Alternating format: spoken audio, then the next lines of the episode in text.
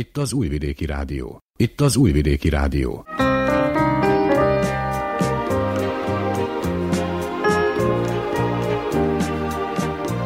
Egészségügyi mozaik.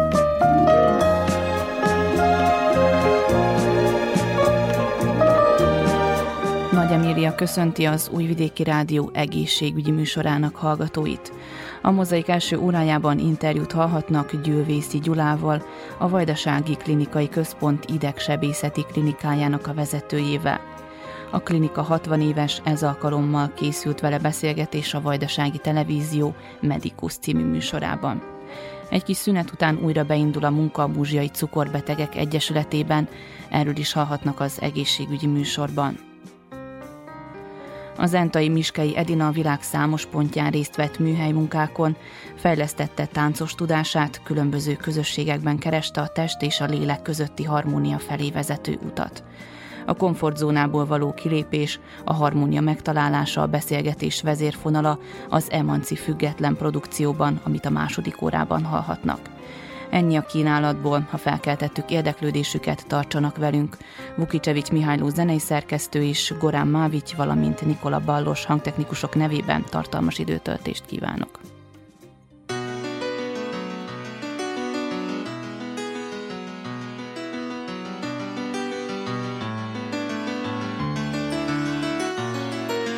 It's alright with me as long as you are by my side. Talk or just say nothing. I don't mind. Your looks never lie. I was always on the run, finding out mm, what I was looking for, and I was always insecure. Just until I found words often don't come easy. I never learned the inside of me. You know my baby, and you always patient, dragging out what I try to hide. I was always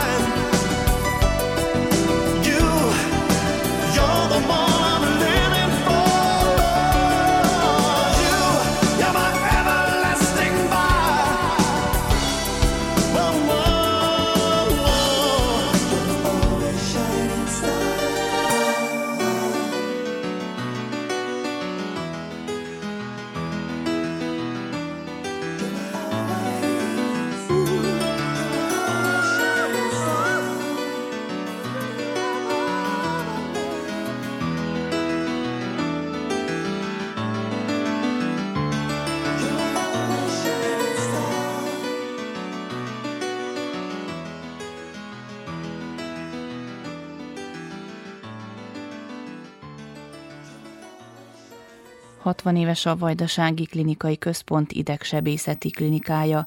Ebből az alkalomból a klinika vezetője, dr. Gyülvészi Gyula egyetemi docens volt az Újvidéki Televízió vendége. Ribár Bágyi Renáta beszélgetett vele a Medikus című műsorban. Érdekességként itt az elején rögtön azzal kezdeném, hogy önnek egy személyes jubileuma is van. Az imént mondta nekem, hogy két évtizede dolgozik ezen a klinikán, igaz-e? Igen, 2002-ben kaptam munkát a klinikán, mikor a primárius dr. Lajos Gáspár elment a nyugdíjba, az ő helyére vettek fel engemet. Ön így tanult Újvidéken? Igen, Újvidéken jártam a, az egyetemre, Újvidéken fejeztem a középiskolát is, külföldre csak szakosításokra jártam, voltam Bécsebe is egy hónapot, voltam Budapesten is egy hónapot, Salzburgba, Torinóba volt alkalmam külföldön is tanulni. Miért választotta ezt a szakot, hogy idegsebészet? Hát az idegsebészetet úgy választottam végül is, hogy még egyetemista koromban neurológiát szerettem volna szakosítani, de 1996-ban cseregyakorlaton voltam Szegeden, és ott egy szép új klinika épült abban az időben, ahol ott volt a neurológia is, az idegsebészet is, és az elmegyógyászat is, és én a neurológián kezdtem végül is ott a cseregyakorlatomat, de közben láttam, hogy ott vannak az idegsebészek is, és megkértem az akkori vezetőt, a professzor Bodosi Mihályt, hogy engedjen egy kicsit oda az idegsebészetre is, hogy meglátja, miről van szó, hogy mit csinálnak ők, és akkor, mikor megláttam azokat a műtéteket, akkor azt gondoltam, hogy ezek ilyen földön túli emberek, hogy, hogy, hogy milyen fantasztikus dolgokat tudnak ott művelni, és akkor úgy döntöttem, hogy mégis én azt szeretném megpróbálni. Ha tudok odáig fejlődni, hogy olyasmiket csinálják, mint azok az emberek, és akkor végül sikerült is. Végül is sikerült, mert néhány éve már ön ennek az újvidéken székelő központnak a klinikai központ idegsebészeti klinikájának a vezetője. Mióta? Igen, 2018. október óta az idegsebészeti klinika igazgatója vagyok. Térjünk tehát vissza a 60 éves jubileumhoz, tehát ezt az idegsebészeti klinikát gyakorlatilag két évvel azután hozták létre, miután Újvidéken megalakult az orvosi kar. Igen. Milyen célból, vagy mit hallott ön erről, mert Igen. hogy nyilván akkor Igen. ön még nem volt ott. Hát az akkori kórházba, városi kórházba addig is ellátták az idegsebészeti sérülteket, az általános sebészek, de 1962-ben Belgrádból docent Perisic eljött Újvidékre márciusban, és egy hónap kellett neki, hogy megalakítsa az idegsebészeti osztályt, ami végülis a sebészeti tagozathoz tartozott. Egy szobája volt akkor, tíz betegágya, tíz nővérrel, és úgy kezdődött az idegsebészet Újvidéken. Később a klinikára ugyanabban az évben már a dr. Momcsilovicsot is felvették, és a következő évben még egy orvost, a Huszák doktort, úgyhogy már három idegsebésszel 1963 után 60-tól 90 műtétet végeztek évente, és körülbelül 500 beteget gyógyítottak évente a klinikán. Később a további években hát rohamosabban fejlődött az idegsebészet, újabb orvosok jöttek, és a mikroszkóp megjelenésével, a CT megjelenésével és a mágneses rezonancia megjelenésével nagyot fejlődött az idegsebészet. Ha már említette, hogy kezdetben hány páciens volt, itt most már olvasom, hogy évente 6000 páciensük is van, és hogy 900 sebészeti beavatkozás. Tehát, hogy ezekre vagyis az ilyen megbetegedések olyan gyakoriak, hogy szükség van, ezt akarom tulajdonképpen kérdezni. Igen, még több szükség lenne, még több orvosra, még több műtőre, még több nővére, még több betegágyra, azért, mert a Vajdaságban is, főleg Újvidéken is a népesség szerintem megduplázódott az utóbbi 20 évben, és nagyobbak az igények. Másik dolog az, hogy, amint említettem, ma már a CT és a mágneses rezonancia majdnem, hogy mindenkinek elérhető, és most már gyorsan diagnosztizálják a betegeket, és sokkal több beteget diagnosztizálnak, mint 30-40 évvel nem is tudták, hogy miről van szó. Most már nagyon könnyen meg lehet állapítani, és idegsebészhez utalni a beteget további kezelésre. Melyek azok a leggyakoribb elváltozások, amelyek műtéthez vezetnek feltétlenül? Mi leggyakoribban ugye a gerinc degeneratív elváltozásokat műtjük, az ágyéki és a nyaki gerinc elváltozásokat, továbbá a traumát, ugye a sérülteket, az agytumorokat, az agyér elvérzéseket, hidrocefalusz, perifériás idegek elváltozását, tumorjait, és ezek a leg, leggyakoribb műtéteink. A közelmúltban felújították ezt a klinikát, így olvastam. Igen.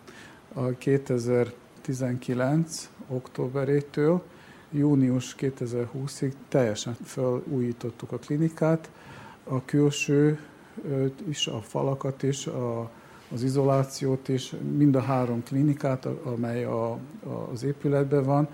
Az idegsebészet teljes új felszerelést kapott, új betegágyakat kapott, úgyhogy 28 betegágyunk az osztályon, és 5 ilyen intenzív terápiás, második nívós intenzív terápiás ágyunk van. Mondja, hogy ahogy fejlődött az orvostudomány is, a berendezések is egyre korszerűbbek lettek. Igen. Tehát itt mennyire függvénye ma egy, egy sikeres műtétnek, vagy egy, egy sikeres kezelésnek az, hogy jó műszerek legyenek? korszerűek. Függvénye. Az idegsebészetben függvénye volt, és az idegsebészet mindig is a vezető között volt a technológiai felszereltségben, mert mi vezettük be először is a, a mikroszkópot a műtétekhez, akkor a neuronavigációt, ami azt jelenti, az olyan, mint egy GPS, hogy bennünket vezet a koponyába pontosan egy pontig, ami az érdekünk. Vannak ultrahangos aspirátorok, szóval olyan berendezések, amik a high-tech, a leg, legmagasabb technológiai szinten vannak.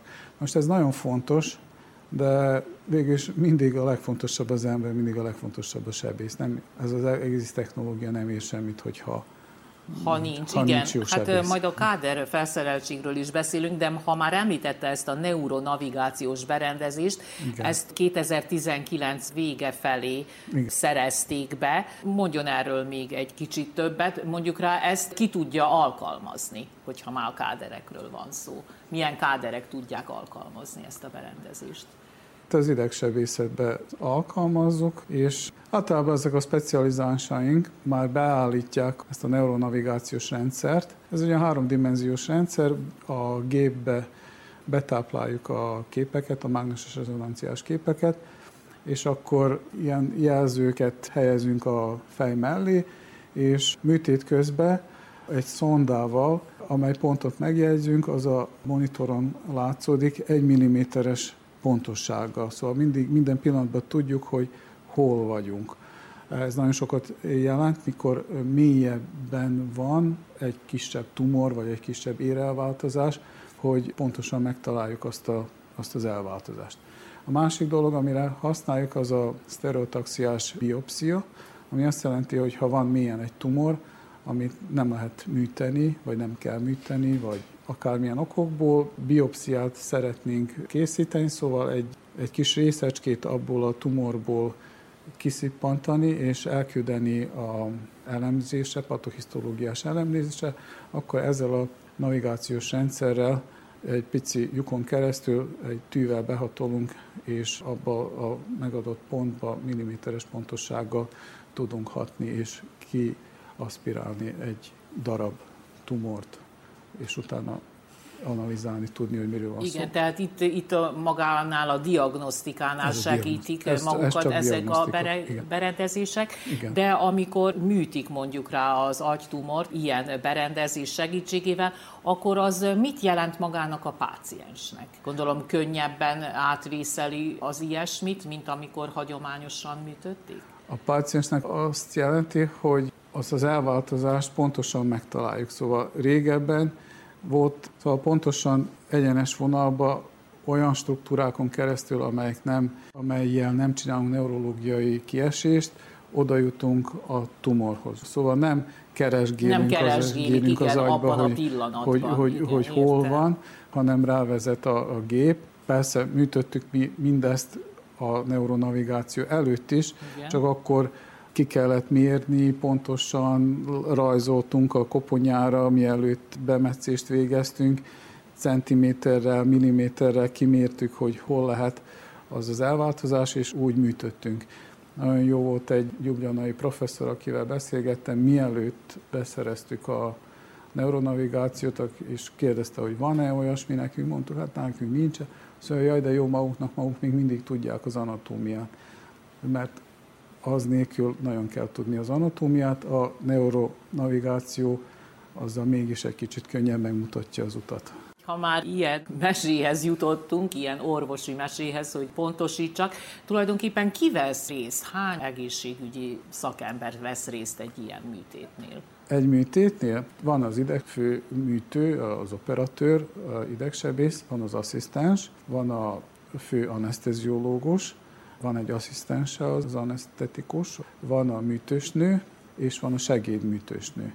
Szóval minimum hat ember van a műtőbe. Időben meddig tart egy ilyen műtét? Mondjuk általában a, a gerinc agy... műtétek általában egy-két óra hosszáig tartanak, az agyműtétek általában 3-4 óra hosszáig tartanak, de van, amikor sokkal tovább is van, amikor 10 órás műtétek is vannak, agyműtétek. Hogy folyik le, doktor úr, egy 10 órás? Gondolom 10 óra az, az hmm. rengeteg. Ez egy pillanat alatt bele, elmúlik, igen. mikor műt az ember, az egy pillanat. Azért, mert annyira összpontosítottak vagyunk a műtétre, hogy abszolút semmi más nem jut eszünkbe, csak az a műtét, és amikor befejezzük a műtétet, akkor végül is az egy, mint egy másik világ, totálisan el vagyunk, ki vagyunk kapcsolva, és csak arra összpontosítunk. És 10 óra hossza az, nem emlékszek, hogy hogy valaha is nehezembe esett volna. Végül is annyira koncentrál, értem így, ahogy most Igen. elmondta, de ehhez milyen előkészületek, vagy mekkora gyakorlat kell? Mi már megszoktuk, én már 20 éve ott vagyok a klinikán, és ezt, ezt gyakoroljuk. Ugye a, a mi specializánsaink állandóan a műtőben vannak velünk együtt, és asszisztálnak nekünk, úgyhogy őket is készítsük fel ezekre a megterhelésekre, amik következnek. Néhány éve most pontosan nem tudom, amikor szintén itt volt a Medikuszban, annak kapcsán, hogy egy magyarországi szakember csoporttal közösen végeztek el műtétet. A professzor Banceroszki Péter az Országos Idegtudományi Intézetből Budapestről segített bevezetni egy új technikát, egy gerinstabilizációs technikát itt nálunk Újvidéken, amit azóta is sikeresen végzünk itt nálunk.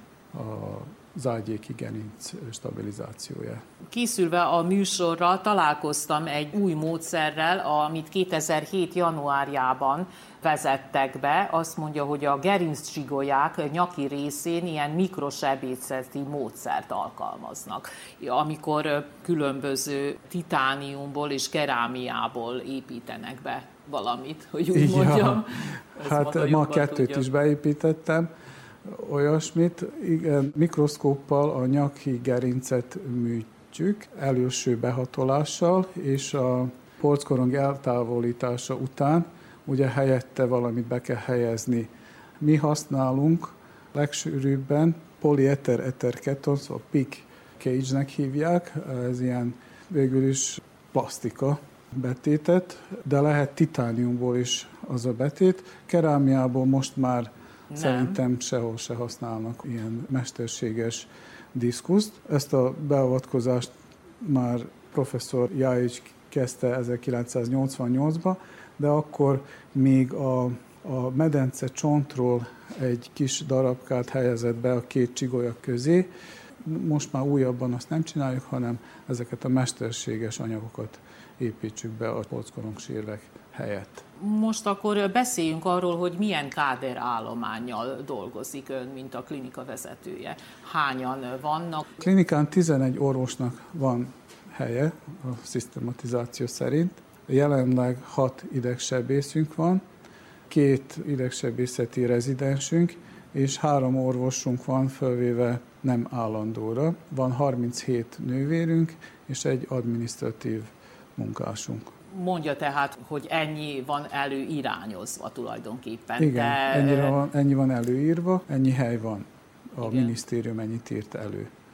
Végül is törekszünk és... Elég, ennyi, el, ezt akarom hát, kérdezni. Hát jó jönne még, de hát jó, hát törekszünk és, és csináljuk a munkát. Pillanatnyilag sikerül elvégezni az elünk álló feladatokat általában. Találkoztak-e olyan problémával, hogy nincs elég szakemberük? Tudjuk, hogy ez most már huzamosabb ideje, hát általános probléma, hogy nincs elég orvos egyes helyeken. Hát sajnos a klinikánkról is elmentek orvosok, például Norvégiába, és ez nagy kár az országnak is, hát meg a klinikánknak is persze, mert velünk tanult évekig, szóval hat évig tart az idegsebészeti szakosítás, és utána pedig elmenni külföldre, az nekünk nagyon nagy kár, mert újra valakit föl kell készítenünk, újra valakit be kell vezessünk, és egy idegsebészt hat év, minimum hat év kell, hogy, hogy idegsebész legyen, de az is egy alapvető idegsebész, hogy, hogy egy olyan idegsebész legyen, hogy, hogy meg tudja oldani a ügyelete minden problémát, hát az, az még plusz öt év, szóval az minimum 10-11 év edzés, tréning, tanulás, hogy egy olyan idegsebész legyen. Logikus lenne a kérdés, hogy itt Szerbiában vagy a klinikai hmm. központban meg vannak fizetve a szakemberek, a szakorvosok?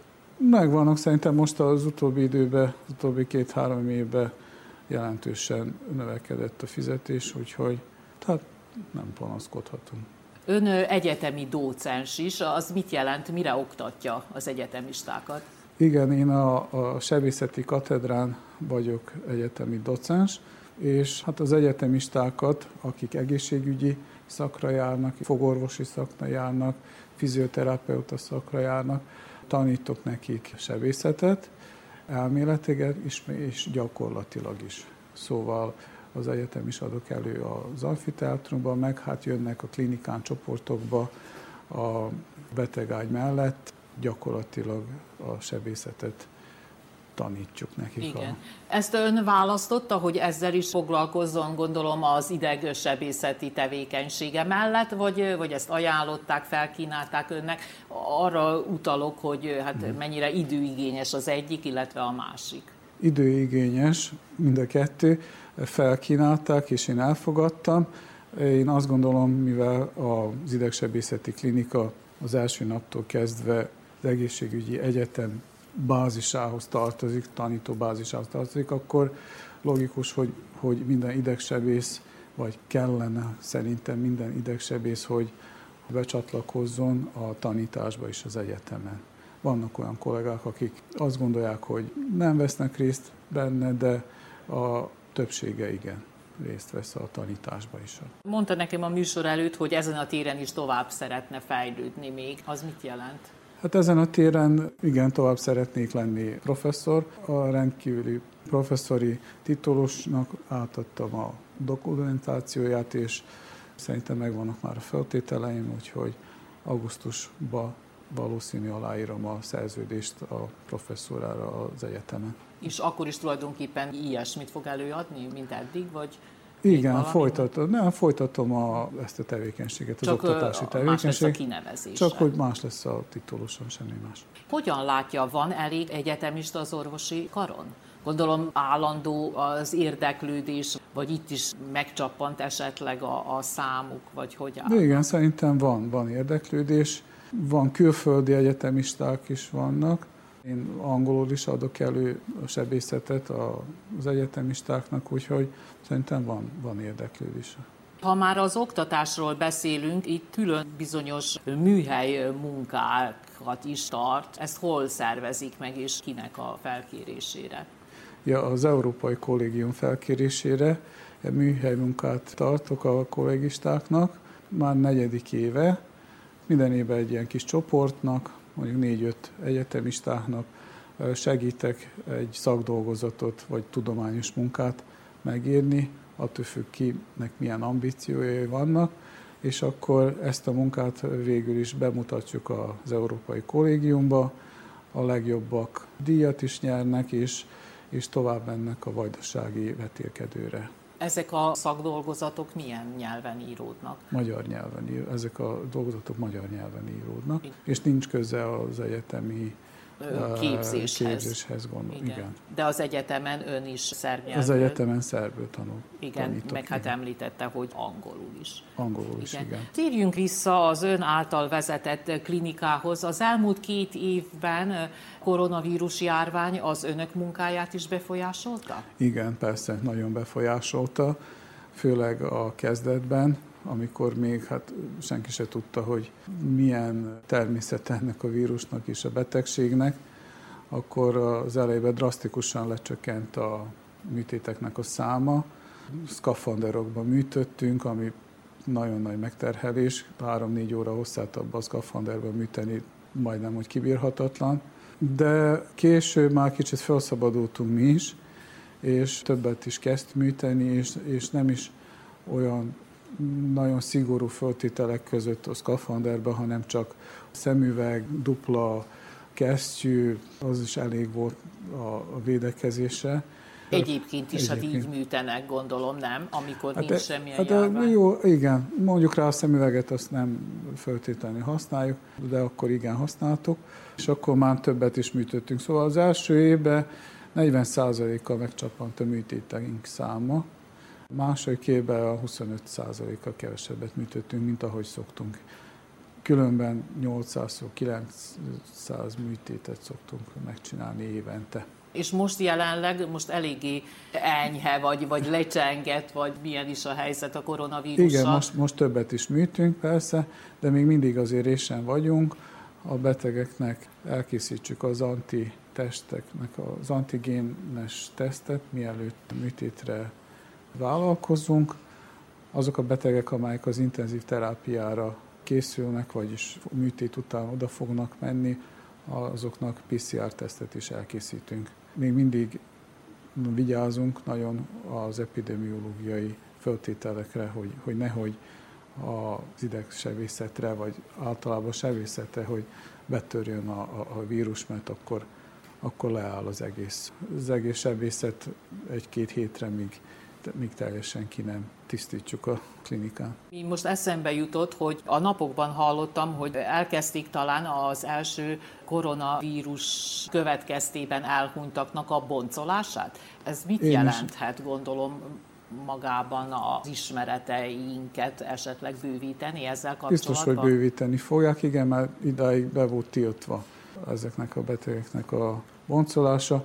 Biztos, hogy a szövettanból többet meg fogunk tudni a vírusnak a viselkedéséről is, és, és valószínű a hatékonyabb orvosság megtalálásáról is. Önnek személyes tapasztalata volt a koronavírussal?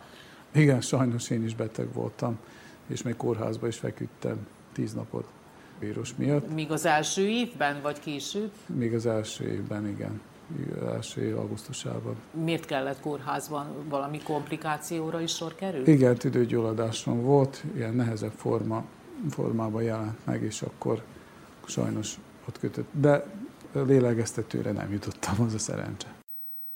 Kedves hallgatóink, az elmúlt fél órában a Győvészi Gyulával, a Vajdasági Klinikai Központ idegsebészeti klinikájának a vezetőjével készült interjút sugároztuk. A Vajdasági Televízió Medikus című műsorának volt a vendége, ahol Ribár Bágyi Renáta beszélgetett vele.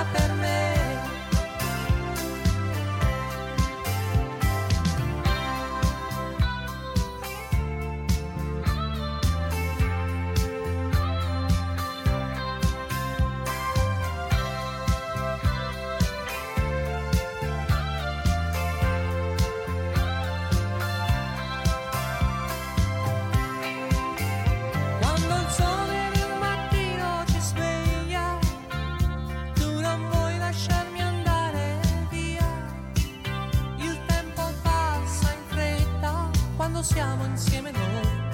È triste aprire quella porta, resterò se vuoi, io resterò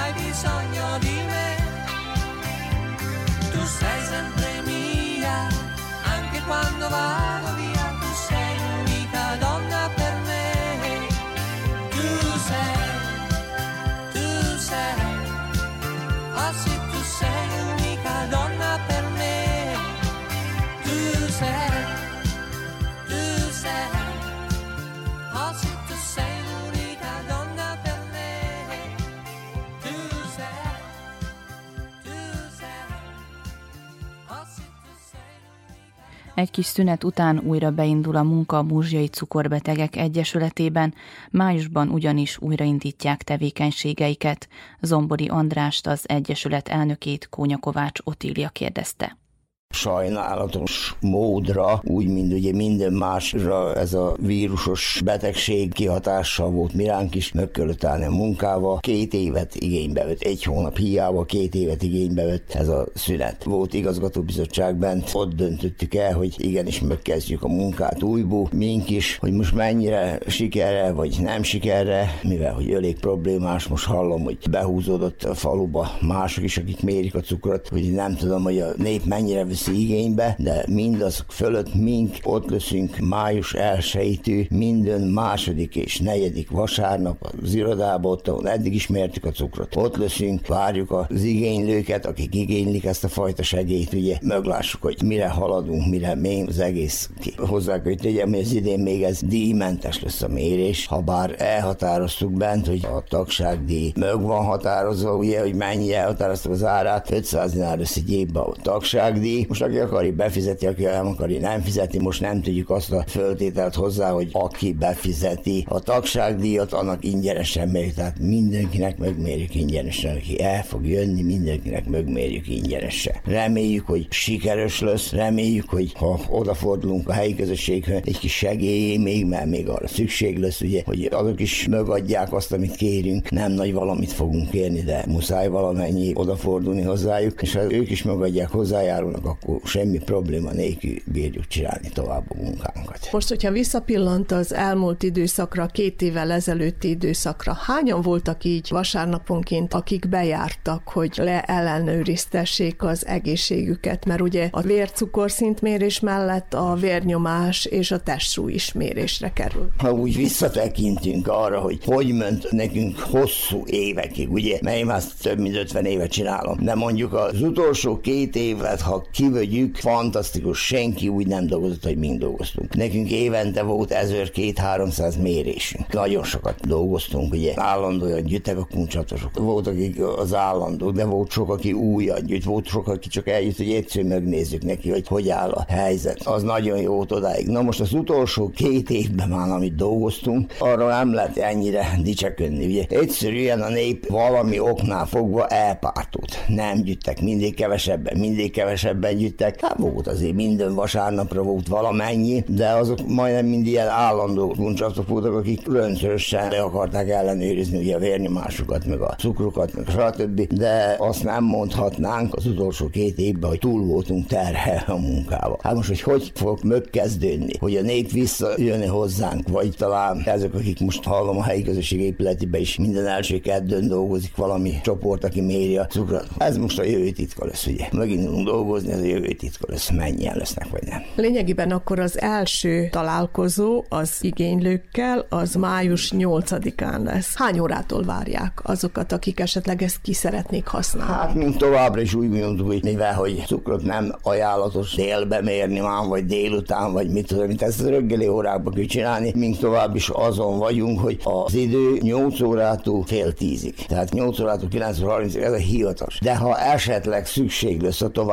továbbmaradásra, vagy mint szívesen maradunk tovább, elvégezünk minden, senki nem marad annélkül, hogy ne legyen elvégez. Ha lesz rá alkalom, vagy nem alkalom, nem igény. Na most azt még nem említettük, de viszont ezt a régi időkből tudom, hogy valójában ezeket az adatokat, amiket maguk végeztek, ezeket az orvosok is elismerték. Tehát, hogyha bement a városba az orvoshoz az illető, fölmutatta a kis kartonját, akkor azt elismerték az orvosok. Igen, mint egy 30 éve ezelőtt körülbelül csináltattunk olyan kartonokat, hivatalos kartonokat, amit elismertek mindenhol, minden orvos, a kórháztól kezdve minden felé felmutatták elismert. Tehát abba bele volt írva, be volt vezetve pontosan, dátum szerint melyik nap volt ottan megméretni, a cukor szint bele volt írva, hogy mennyi volt, a vérnyomás bele volt írva, mennyi volt, a testsúly bele volt írva, mennyi volt. Tehát az orvosoknak egy élő kép volt mindjárt, hogy tehát a betegségnek a történelmit látta, hogy mióta cukorbeteg az a valaki, vagy cukorbeteg egyáltalán, vagy csak imitam, hogy jelen meg neki valami kis cukor, vagy vérnyomása mekkora. Úgyhogy ez, ez egy nagyon okos ötlet volt. Na most, ezután mi lesz, hogy elismerik-e tovább is azokat a kartonokat az orvosok, vagy nem, az mind a jövő titka lesz. Én igyekszök arra, hogy ha véletlenül valahol problémát csinálnak, nem ismerik az ilyesmit, hogy akkor én csak odafordulok azokon, azt megpróbálom rábírni őket, vagy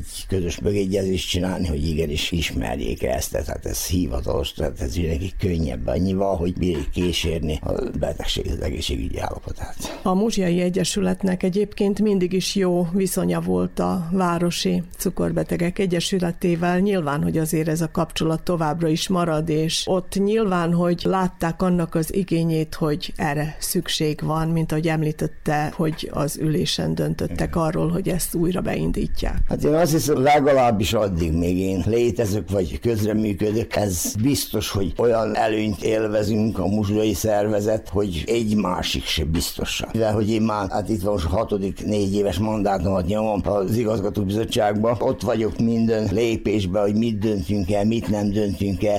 Az új kluboknak a megszervezésében benne voltam, tehát minden klubnak a története a hátunk mögött van, mi, mi hátunk mögött. Tehát a muzsai klub elsősorban, hogy legtovább az alapító szervezetű bent a városi szervezetnek, az anyaszervezetnek az alapító ülésítő kezdve ott vagyok, tehát muzsja ott van állandóan, állandóan. Tehát én minden ülésen beszámolok arról, hogy mi történik muzsján, hogy dolgozunk, mennyi az igénylet. Sőt, mi több, nem mondhatom azt, hogy milyen nagy pénzekkel. De annyira belesegítettek, hogy bebiztosítottak többszörösen szallagot a mérésre, új apparátokat bebiztosítottak a mérésekre, stb. Az ilyesmit ezt mind bebiztosították. Ha nem bírták másképp, akkor azt mondták, hogy a tagságdíjat ne fizessen be, hanem abból ezt meg ezt, amik ő ugye, hát ez nagy segítség volt nekünk onnan arra az oldalról is, mert hát úgy őszintén a helyi közösségre, ha odafordultunk, nem mondom, hogy néha nem vettek egy kétkuti szallagot, vagy valami. De hát az mind kevés volt ahon a kapacitás, amit mind csináltunk. Ugye az, az nagyon nagy kapacitás volt akkor. Hát most ugye,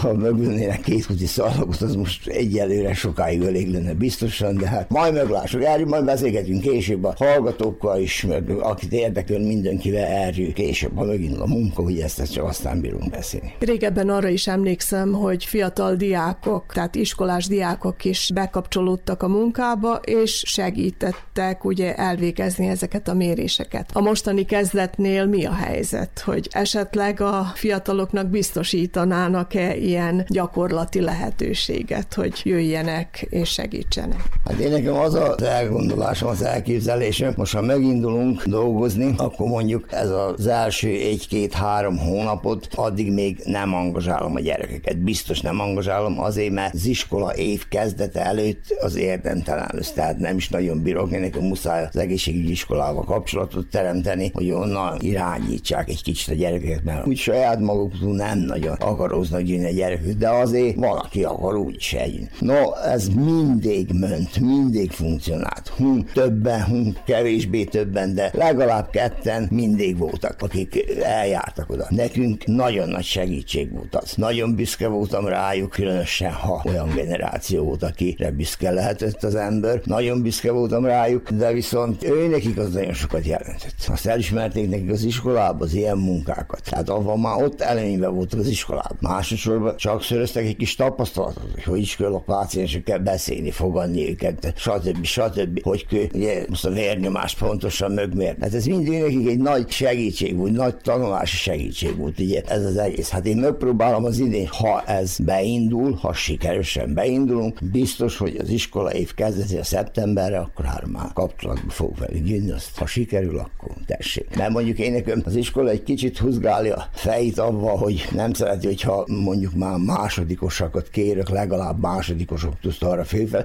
ők akarik a harmadikosok, a negyedikoseket. De hát az már olyan sokat nem bír tanulni, rövid az idő. De ha egy második éves korában, vagy első éves korában esetleg, igaz, hogy akkor még ők ott bent nem tanulnak vérnyomást mérni, meg ilyesmit, de tanulnak itt. Mire ott az iskolában elkezdi az ilyesmit, ezt mindent tudja már. Akkor áll. És ez nem kis előny azoknak se, gyerekeknek se, meg hát ugye én is szeretek, hogy ha valaki ott megindul, akkor legalább egy két-három évig ott dolgozzon, hogy ott legyen, ismeri már a helyzetet. Tehát akkor még egyszer csak mondjuk el azt, hogy május 8-án várják az érdeklődőket ingyenes vércukorszintmérésre, amivel még ugye az jár, hogy leellenőrzik a vérnyomásukat és a testsúlyukat is. Még akkor csak azt mondja meg, hogy a régi piros csizma udvarában hol is találhatóak. Továbbra is a régi piros csizma udvarában, ott, ahol ki van jelezve a Vörös Körözt irodájának az a helyiség, hát abba a helyiségbe bonyolítsuk le a mérést. De hát aki már járt ottan, vagy nálunk, azt tudja, nem változott a helyiség, tehát ott, ahol volt is az udvarba, bent, aki még nem volt, az bejön a piros csizma udvarába, Magyar Ház udvarába, bejön, és akkor ott, vannak azok az irodahelyiségek végig, egész leér nyugdíjas, hogy no, ott abban a sorban megláti majd, van kiírva. Zombori Andrást, a Múzsiai Cukorbetegek Egyesületének az elnökét Kónya Kovács Otília kérdezte.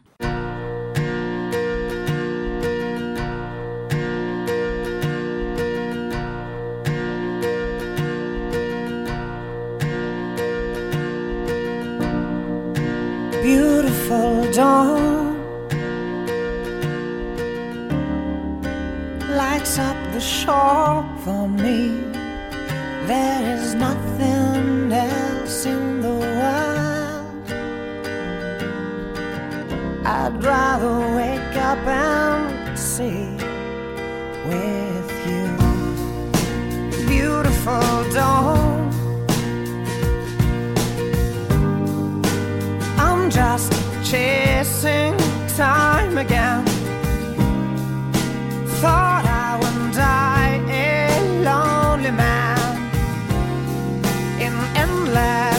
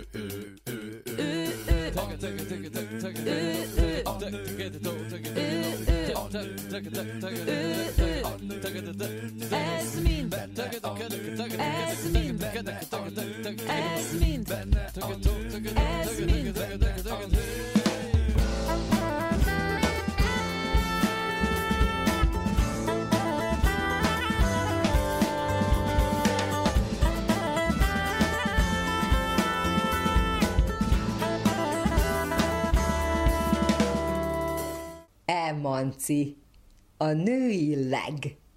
Női témák nem csak nőknek. Minden héten az Újvidéki Rádióban.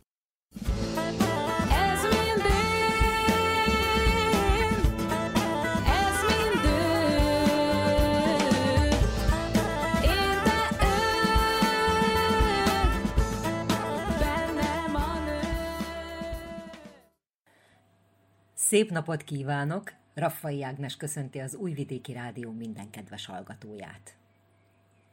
Biztosan önök is ismernek olyan embereket, ha nem is közelről, de tudnak róluk, aki egy nagyot mert váltani. Kilépett a megszokottból, az elvártból, a saját komfortzónájából, és világot látott. Emberekkel ismerkedett, valami egészen újat, talán sokak számára furcsát, szokatlant tanult, és aztán hazahozott belőle egy szeletet. Én mindig is szerettem a néhányak által csodabogárnak, mások szerint fekete báránynak nevezetteket. Az igazi bátor harcosokat, akik át akarják ugrani a saját árnyékukat. Akiknek fontosabb a tudás, a tanulás és a tanítás attól, hogy mit gondol a szomszéd. Akik hálával, nyugalommal, bölcsességgel tekintenek az akadályokra. A zentai Miskei Edinától úgy hiszem sokat tanulhatunk. Hogy milyen utat járt be, kik voltak a segítői, és miért fontos számára hazajönni, hogy milyen rendezvények, műhely munkák várnak a környezetünkben a nyitott szívű emberekre, azt megtudhatják, ha velünk tartanak. You and me were meant to be walking free in harmony. One fine day we'll fly away. Don't you know that Rome wasn't built in a day? Hey, hey, hey.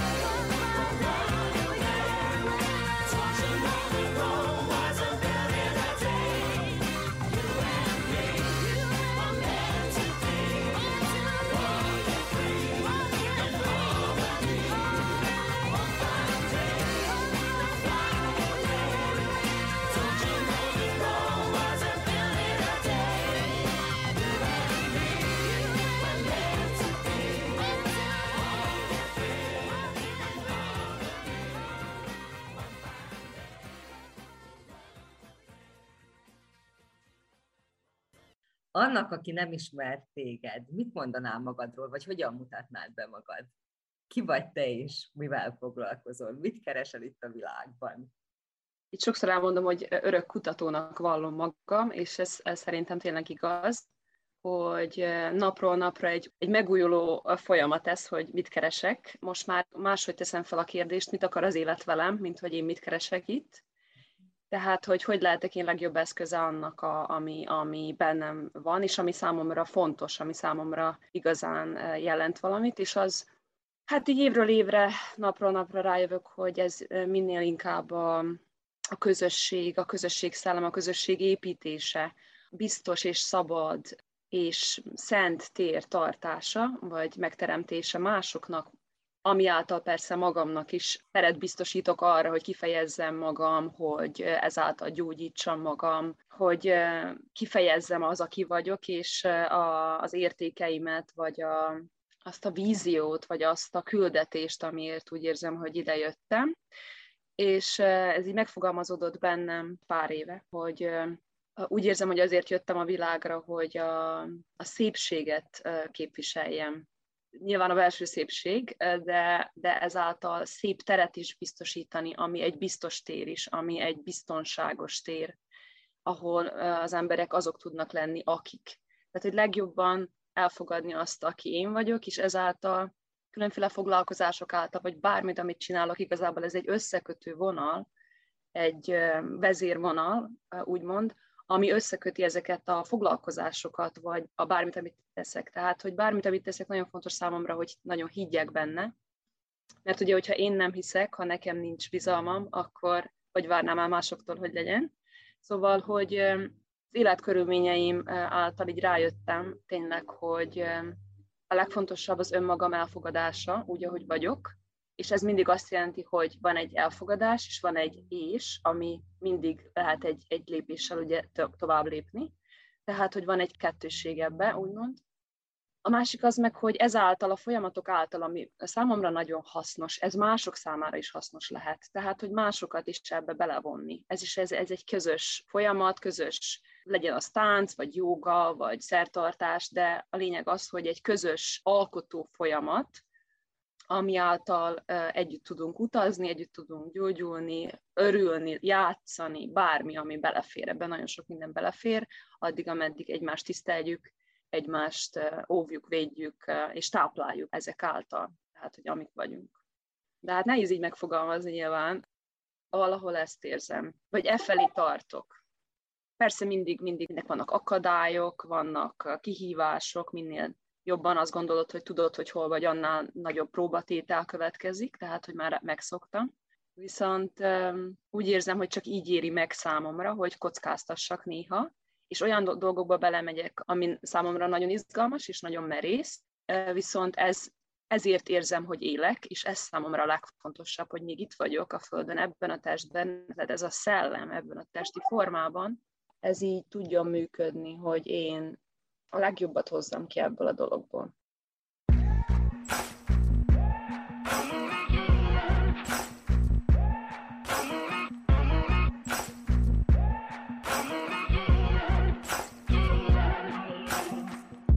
Maybe I'm foolish, maybe I'm blind, thinking I can see through this and see what's behind. Got no way to prove it, so maybe I'm lying. But I'm only human after all. I'm only human after all. Don't put your blame on me. Don't put your blame on me. Take a look in the mirror. What do you see? Do you see it clearer or are you deceived in what you believe? Cause I'm only human after all. And you're only human after all. Don't put the blame on me. Don't put your blame on me.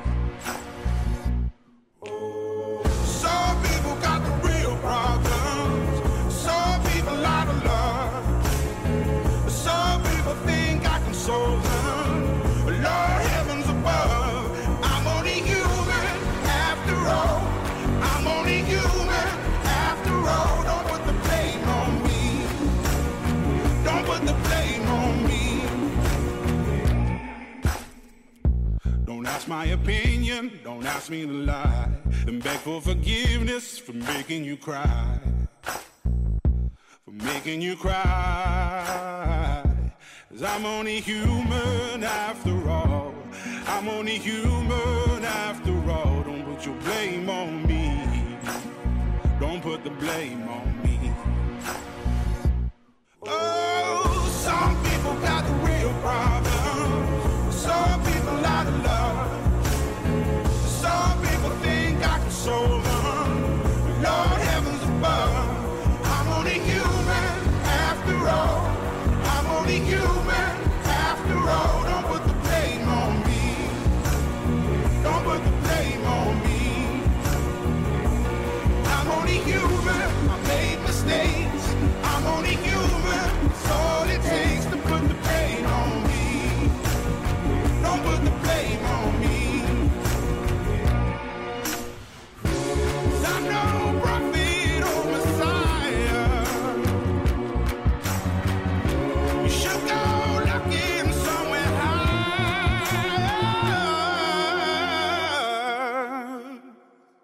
I'm only human after all. I'm only human after all. Don't put the blame on me. Don't put the blame on me. I'm only human. I do what I can. I'm just a man. I do what I can. Don't put the blame on me. Don't put your blame on me. Egy zentai lánytól ezek nem szokványos gondolatok, vagy nem szokványos. Ez az út, amin te jársz. Hogyan jutottál ide? Ez egy magányos folyamat, kerestél, kutattál a világban, voltak támogatók. Milyen az utad? Köszönöm a kérdést, nagyon jó kérdés. Igen, ez egy, ez egy komplex és hosszas folyamat, és ugye a folyamatnak nincs vége, az egész életbe tart. Szóval azt gondolom, hogy ez az út, ez egész kiskorom óta végigköveti az életemet, tehát anyukámtól kezdve, aki Orsót olvasott, én már középiskolában is hogy Orsót olvastam, meg próbáltam meditálni, nagyon foglalkoztattak ezek a dolgok, de nem sarkalt rá konkrétan semmi, egész 26-7 éves koromig, hogy változtassak, vagyis hogy ezt igazából alkalmazzam a mindennapi életben, tehát hogy tényleg leüljek meditálni, vagy tényleg jogázni, és jártam jogára vidéken, tehát hogy ez is hozzásegített, nagyon sok segítőm volt az úton, és nagyon sok úgymond tanárom, akit tanáromnak tekintek, vagy eh, ugye egymástól tanulunk, tehát eh, mindenféle példán lehet tanulni. És egy eh, autoimmun betegségnek a jelenléte 2015-től tényleg egy mérföldkő volt számomra, hogy változtassak. Tehát láttam, hogy ezen az úton, hogyha így haladok tovább, ez nem fog jóra vezetni, Szóval kell, hogy valamilyen segédeszközöket találjak magamnak a mindennapi életben, amit tényleg tudok alkalmazni. És akkor hát olyan 29 voltam, 30-at töltöttem, amikor elmentem Svájcba, a Schweibenalp nevű közösség szeminárium központba. Ez egy ashram volt régen, egy spirituális központ, tehát hogy itt, itt megismerkedtem jobban a, a joga, a, a hindu szertartások jelentőségével, vagy bármilyen más sámáni szertartások, rengeteg ember jött a világ minden tájáról, szóval itt nagyon sok behatás ért, tehát eh, sokat fejlődtem, úgy gondolom, és ugye sok időm is volt a befelé figyelésre, a befelé fordulásra. És innen pedig különféle közösségekbe mentem Európa szerte, tehát öko közösségeket látogattam, másik spirituális elvonuló központokat, tehát hogy ilyeneket kerestem. Hát igazából azzal a céllal, igen, hogy, hogy még jobban kitágítsam a látóköröm, és elmélyítsem ezeket a dolgokat magamban, ezeket a folyamatokat, amik kezdődtek. Azután egy év Latin Amerika, tehát ott is nagyon sok ugye szertartás, ugye más kultúrák, rengeteg turista, akiknek különféle érzésvilága, élményeik voltak, amik, amiket úgy megosztottunk, és ezáltal tényleg úgy érzem, hogy nagyon sokat gyarapodtam, és nagyon sokat fejlődtem. Úgy tudásban, de úgy tényleg érzelmi és mindenféle szinten és már ott Svájcban elkezdtem érdeklődni, és már újvidéken is igazából elkezdtem érdeklődni a fizikai színház, a bútó, tehát a mozgásban való kifejezés felé. Viszont azt éreztem, hogy ezekben a kifejezésformákban nekem csak az, az a spirituális része hiányzott. Nem szeretem ezt a szót használni, de majd nem tudjuk, hogy mi az a spirituális, számomra minden spirituális, mi mind ugye lélekből vagyunk, de úgy értve, hogy azok nem adták meg számomra azt az igazi, teljes kifejezést, teljes kört nem írtak le számomra. Tehát, hogy volt ott valami, ami számomra hiányzott. És a Movement Medicine iskola, amivel először Svájcban, azután Dániában találkoztam, valamint a, egy négy napos, az, a neve, vagy Summer Long Dance Angliában, ezen vettem részt 2018-ban, és innen kezdve tényleg úgy érzem, hogy ráleltem arra az útra, ami most haladok, tehát úgymond spirituális, meditációs, kortárs sámáni tánc, ami nagyon sok mindent magába foglal, tehát nagyon komplex, és ez nagyon sok új kaput nyitott számomra. Úgyhogy Latin Amerika után visszakanyarodtam ugyanerre az útra, ahonnan igazából kezdtem, és jobban elkezdtem ezzel foglalkozni, belemélyültem a dolgokba, befejeztem a joga tanfolyamom Guatemalában, szóval ez is ugye hozzásegített, hogy a jogát a mindennapi életbe alkalmazzam és behozzam.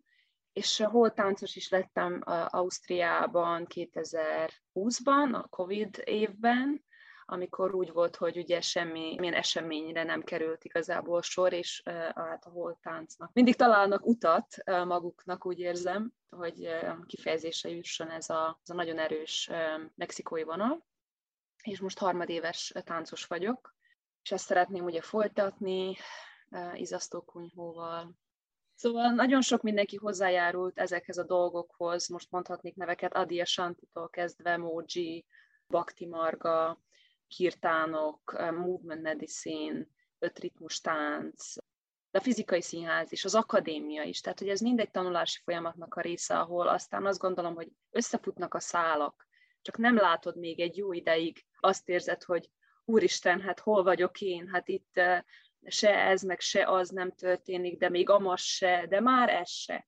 Viszont egy ponton azt érzem most például, vagy egy pár éve, hogy így ponton tényleg így összefutnak lassan, összefonódnak a szálak nagyon szépen, és gyönyörű közreműködések, együttműködések születnek ebből a vágyból, ebből az álomból, amit megálmodtunk együtt, hogy támogassuk a közösséget és magunkat ezáltal.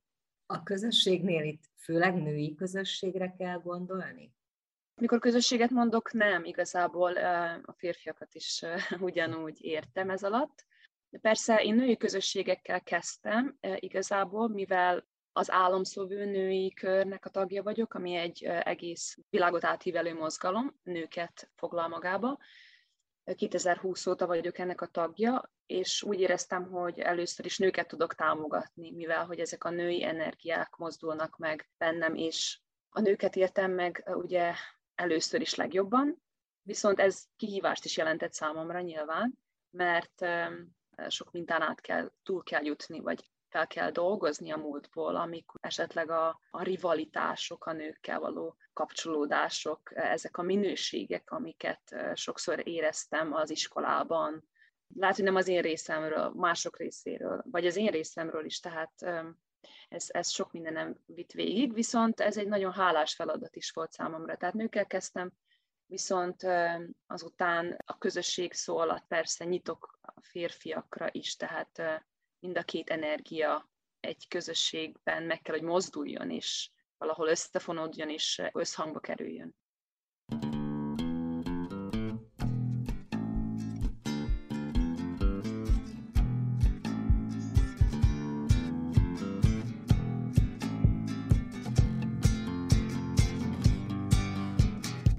You're my last breath, you're a breath of fresh air to me.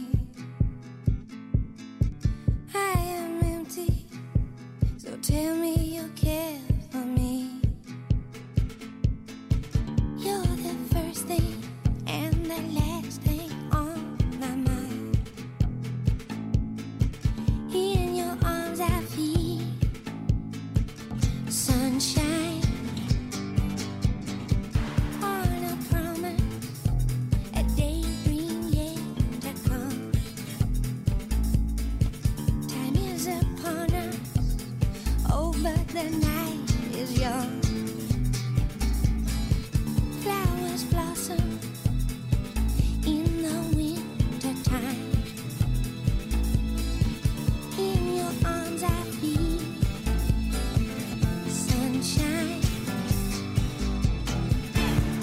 and watching the moment.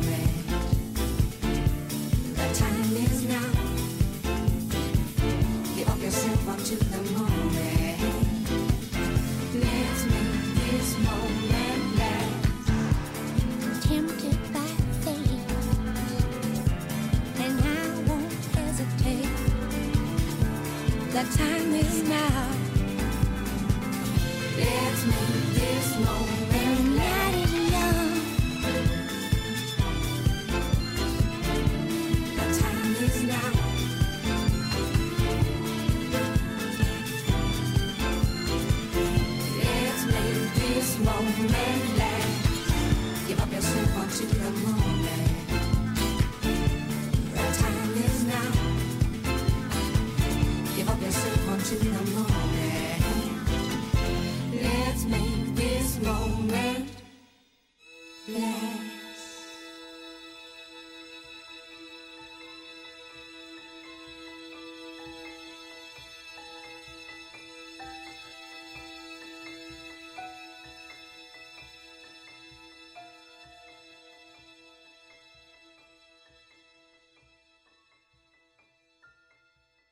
Ahogyan meséltél, az jutott eszembe, hogy tulajdonképpen a fél világot bejártad, és igazi tanítóktól tanulhattál, és mégis visszajöttél ide.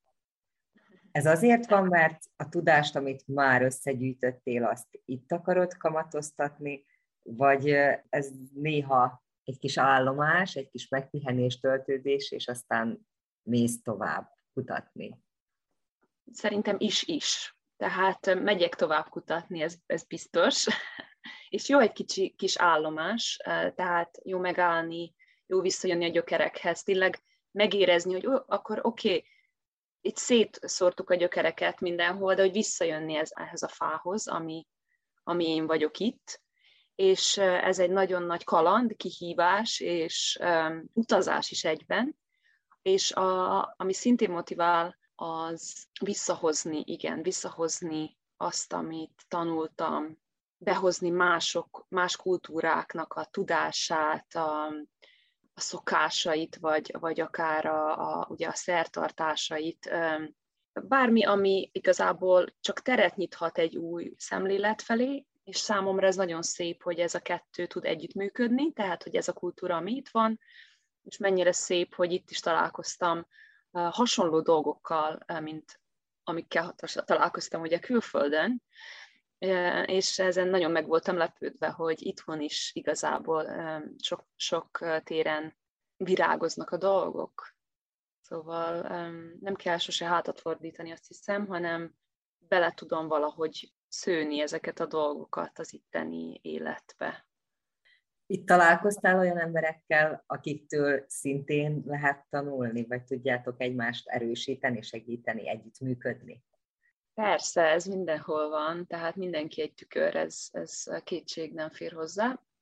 Valamint épp, amit említettem, hogy nagyon-nagyon hálás voltam, és nagyon örülök, hogy találkoztam itthon is tényleg több ágon is, tehát úgy a sámáni vonalat említve a dobkörök, vagy úgy a, a hindu vonalat, vagyis a, ugye a keleti vonalat tekintve a zentai Bakti Marga, akit meg, hogy tényleg említsek, a barátaim, akikkel szoktunk bajanozni, tehát bajanokat énekelni, mantrákat, és- mindenkitől tudok tanulni. Azt hiszem, hogy ennek a folyamatnak a legnagyobb része a, a szerénység, hogy visszalépni önmagadból egyet, és nem azt mondani, hogy jaj, de jó, hát én már annyi mindent tudok, nézzetek rám, hát én itt vagyok a tanáratok, majd én vezetlek benneteket. Én mindig emlékeztetem magam és másokat, akikkel együtt utazunk, bármilyen szinten is, hogy igen, lehet, hogy van valamiben több tapasztalatom, eh, és nektek meg van valami másban több tapasztalatotok, de a lényeg az, hogy mi egymást vezessük haza, kézen fogva, úgymond, tehát, hogy mi egymást segítjük ezekben a folyamatokban, és nagy képűség lenne azt mondani, hogy én valamit többet tudok. Ugye a koromból kifolyólag is nem lehetek egy, egy nagymama szerepben, abuela, ugye az a, az a megtisztelő szerep a törzsekben, tehát az, aki az, az ős, az idős, és csak így visszakanyarodva tehát, hogy nagyon fontos, hogy ezt egymást támogatjuk, és a szerénység tehát, hogy igazából én csak próbálok teret biztosítani másoknak, igen, azt a teret tartani kell, igen, nagyon jelen kell lenni, és nagyon összhangban azzal, ami, ami számodra fontos, és ugye földég mindenféle vonalon, de ahogy az én tanáraim szokták mondani, én nem lehetnék itt, hogyha valami más nagyobb valami nem támogatna. És ez nagyon fontos, ezt nagyon fontos megjegyezni, és hogy mindenki tanár, mindenki tanuló, néha tanár, ezt a jogatan folyamon tanultam. Mindenki tanuló, mindenki diák, és néha egy kicsit tanár. Egymást hogy vezetjük az úton, ahelyett, hogy hogy tanítjuk, vagy hogy fogadjuk el. Tep tum tararum, tep tum tararum, tep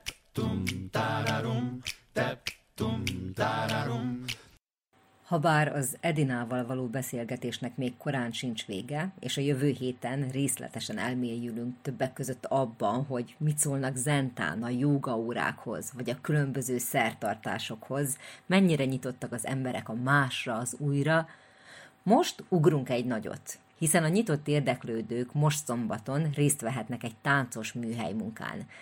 Figyeljék csak, miről van szó. Legközelebbi esemény az szombaton eh, május 7-én lesz Zentán, a Tara Jóga központban, délután 4-től 7-ig, tehát három óra hosszás eh, meditatív vezetett tánczenével, és eh, nem kell semmiféle előtudás, sőt, milyen jó, ha nincs, de teljesen akkor tényleg az ember szabadon tud jönni. Az elég, hogy az ember tényleg nyitott az újra, vagy nyitott arra, hogy egy kicsit elmélyüljön önmagában, és kapcsolódjon másokhoz, hogy szeressen mozogni, hogy ebben örömet leljen, és hogy ébredezzen mozgás által. Tehát nem kell semmiféle előtudás, mert ez egy, ez egy közös utazás, amit, amit én vezetek. Már van sok jelentkezőnk, de még, még van hely, úgyhogy szeretettel várom az érdeklődőket. Általában mezítlap táncolunk, hogy érezzük a földet, vagy kapcsolódjunk, viszont ez nem megkötés, tehát ahogy érzik a, a résztvevők. Tep tum tararum, tep tum tararum, tep tum tep. Kedves hallgatóink, ennyi fért mai műsorunkba, melyben a zentai Miskei Edinával beszélgettem. A történetnek még korán sincs vége, a jövő héten sok érdekességet megtudhatnak a táncról, a jogáról, a különböző sámáni szertartásokról, és arról, hogy milyen műhely munkák, milyen rendezvények várnak a közeljövőben a nyitott szívűekre. Itt, Vajdaságban. Köszönöm, hogy velünk tartottak. A szerkesztő Raffai Ágnes már búcsúzik Önöktől.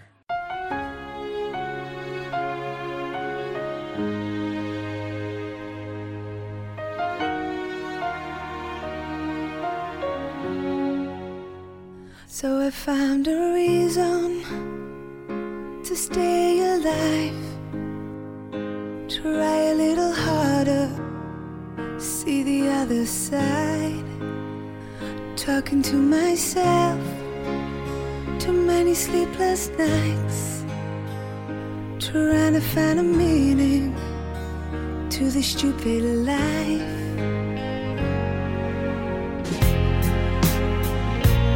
Don't want your sympathy. Sometimes I don't know who to be.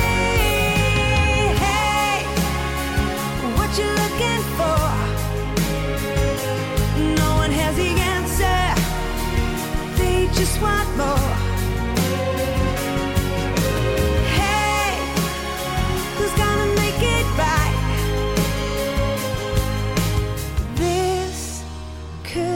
The first day of my life. So I found a reason to let it go. Tell you that I'm smiling, but I still need to grow. Will I find salvation in the arms of love?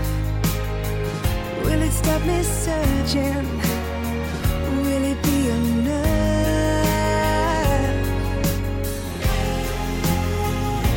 I don't want your sympathy.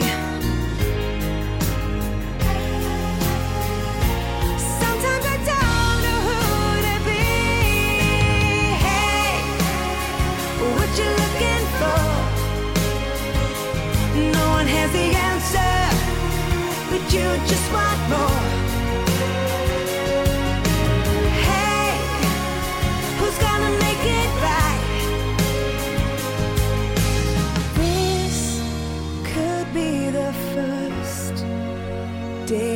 my life.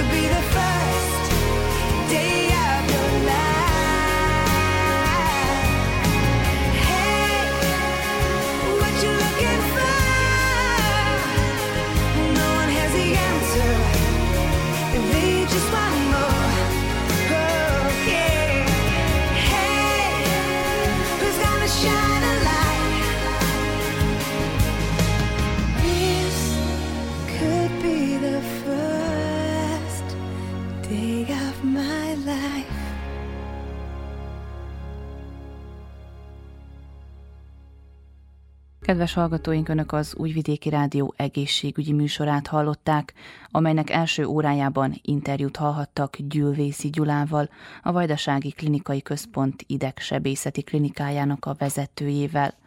Az idegsebészeti klinika 60 éves, ez alkalommal készült vele beszélgetés a Vajdasági Televízió Medikus című műsorában. Egy kis szünet után újra beindul a munka a Múzsiai Cukorbetegek Egyesületében, erről is hallhattak az egészségügyi műsorban. A zentai Miskei Edina a világ számos pontján részt vett műhelymunkákon, fejlesztette táncos tudását, különböző közösségekben kereste a test és a lélek közötti harmónia felé vezető utat. A komfortzónából való kilépés, a harmónia megtalálása volt a beszélgetés vezérfonala az Emanci független produkcióban. Vukicsevics Mihályló zenei szerkesztő és Gorán Mávigy hangtechnikus nevében Nagy Emília köszöni meg hallgatóink figyelmét. Műsorunk visszahallgatható a www.rtv.rs.hu honlapon, a médiatárban az egészségügyi mozaik cím alatt. Az egészségügyi műsorral a jövő héten is a szokásos időben csütörtökön délelőtt a 10 és az esti ismétlésben a 8 órai hírek után jelentkezünk. További szép napot és jó rádiózást kívánok! yeah,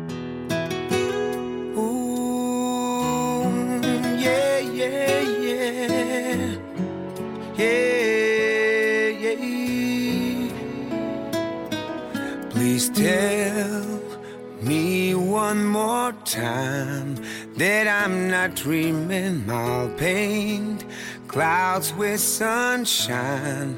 Oh, that's my feeling. Could it be forever? It's a night I will remember. Together we are stronger than alone. Baby now or never.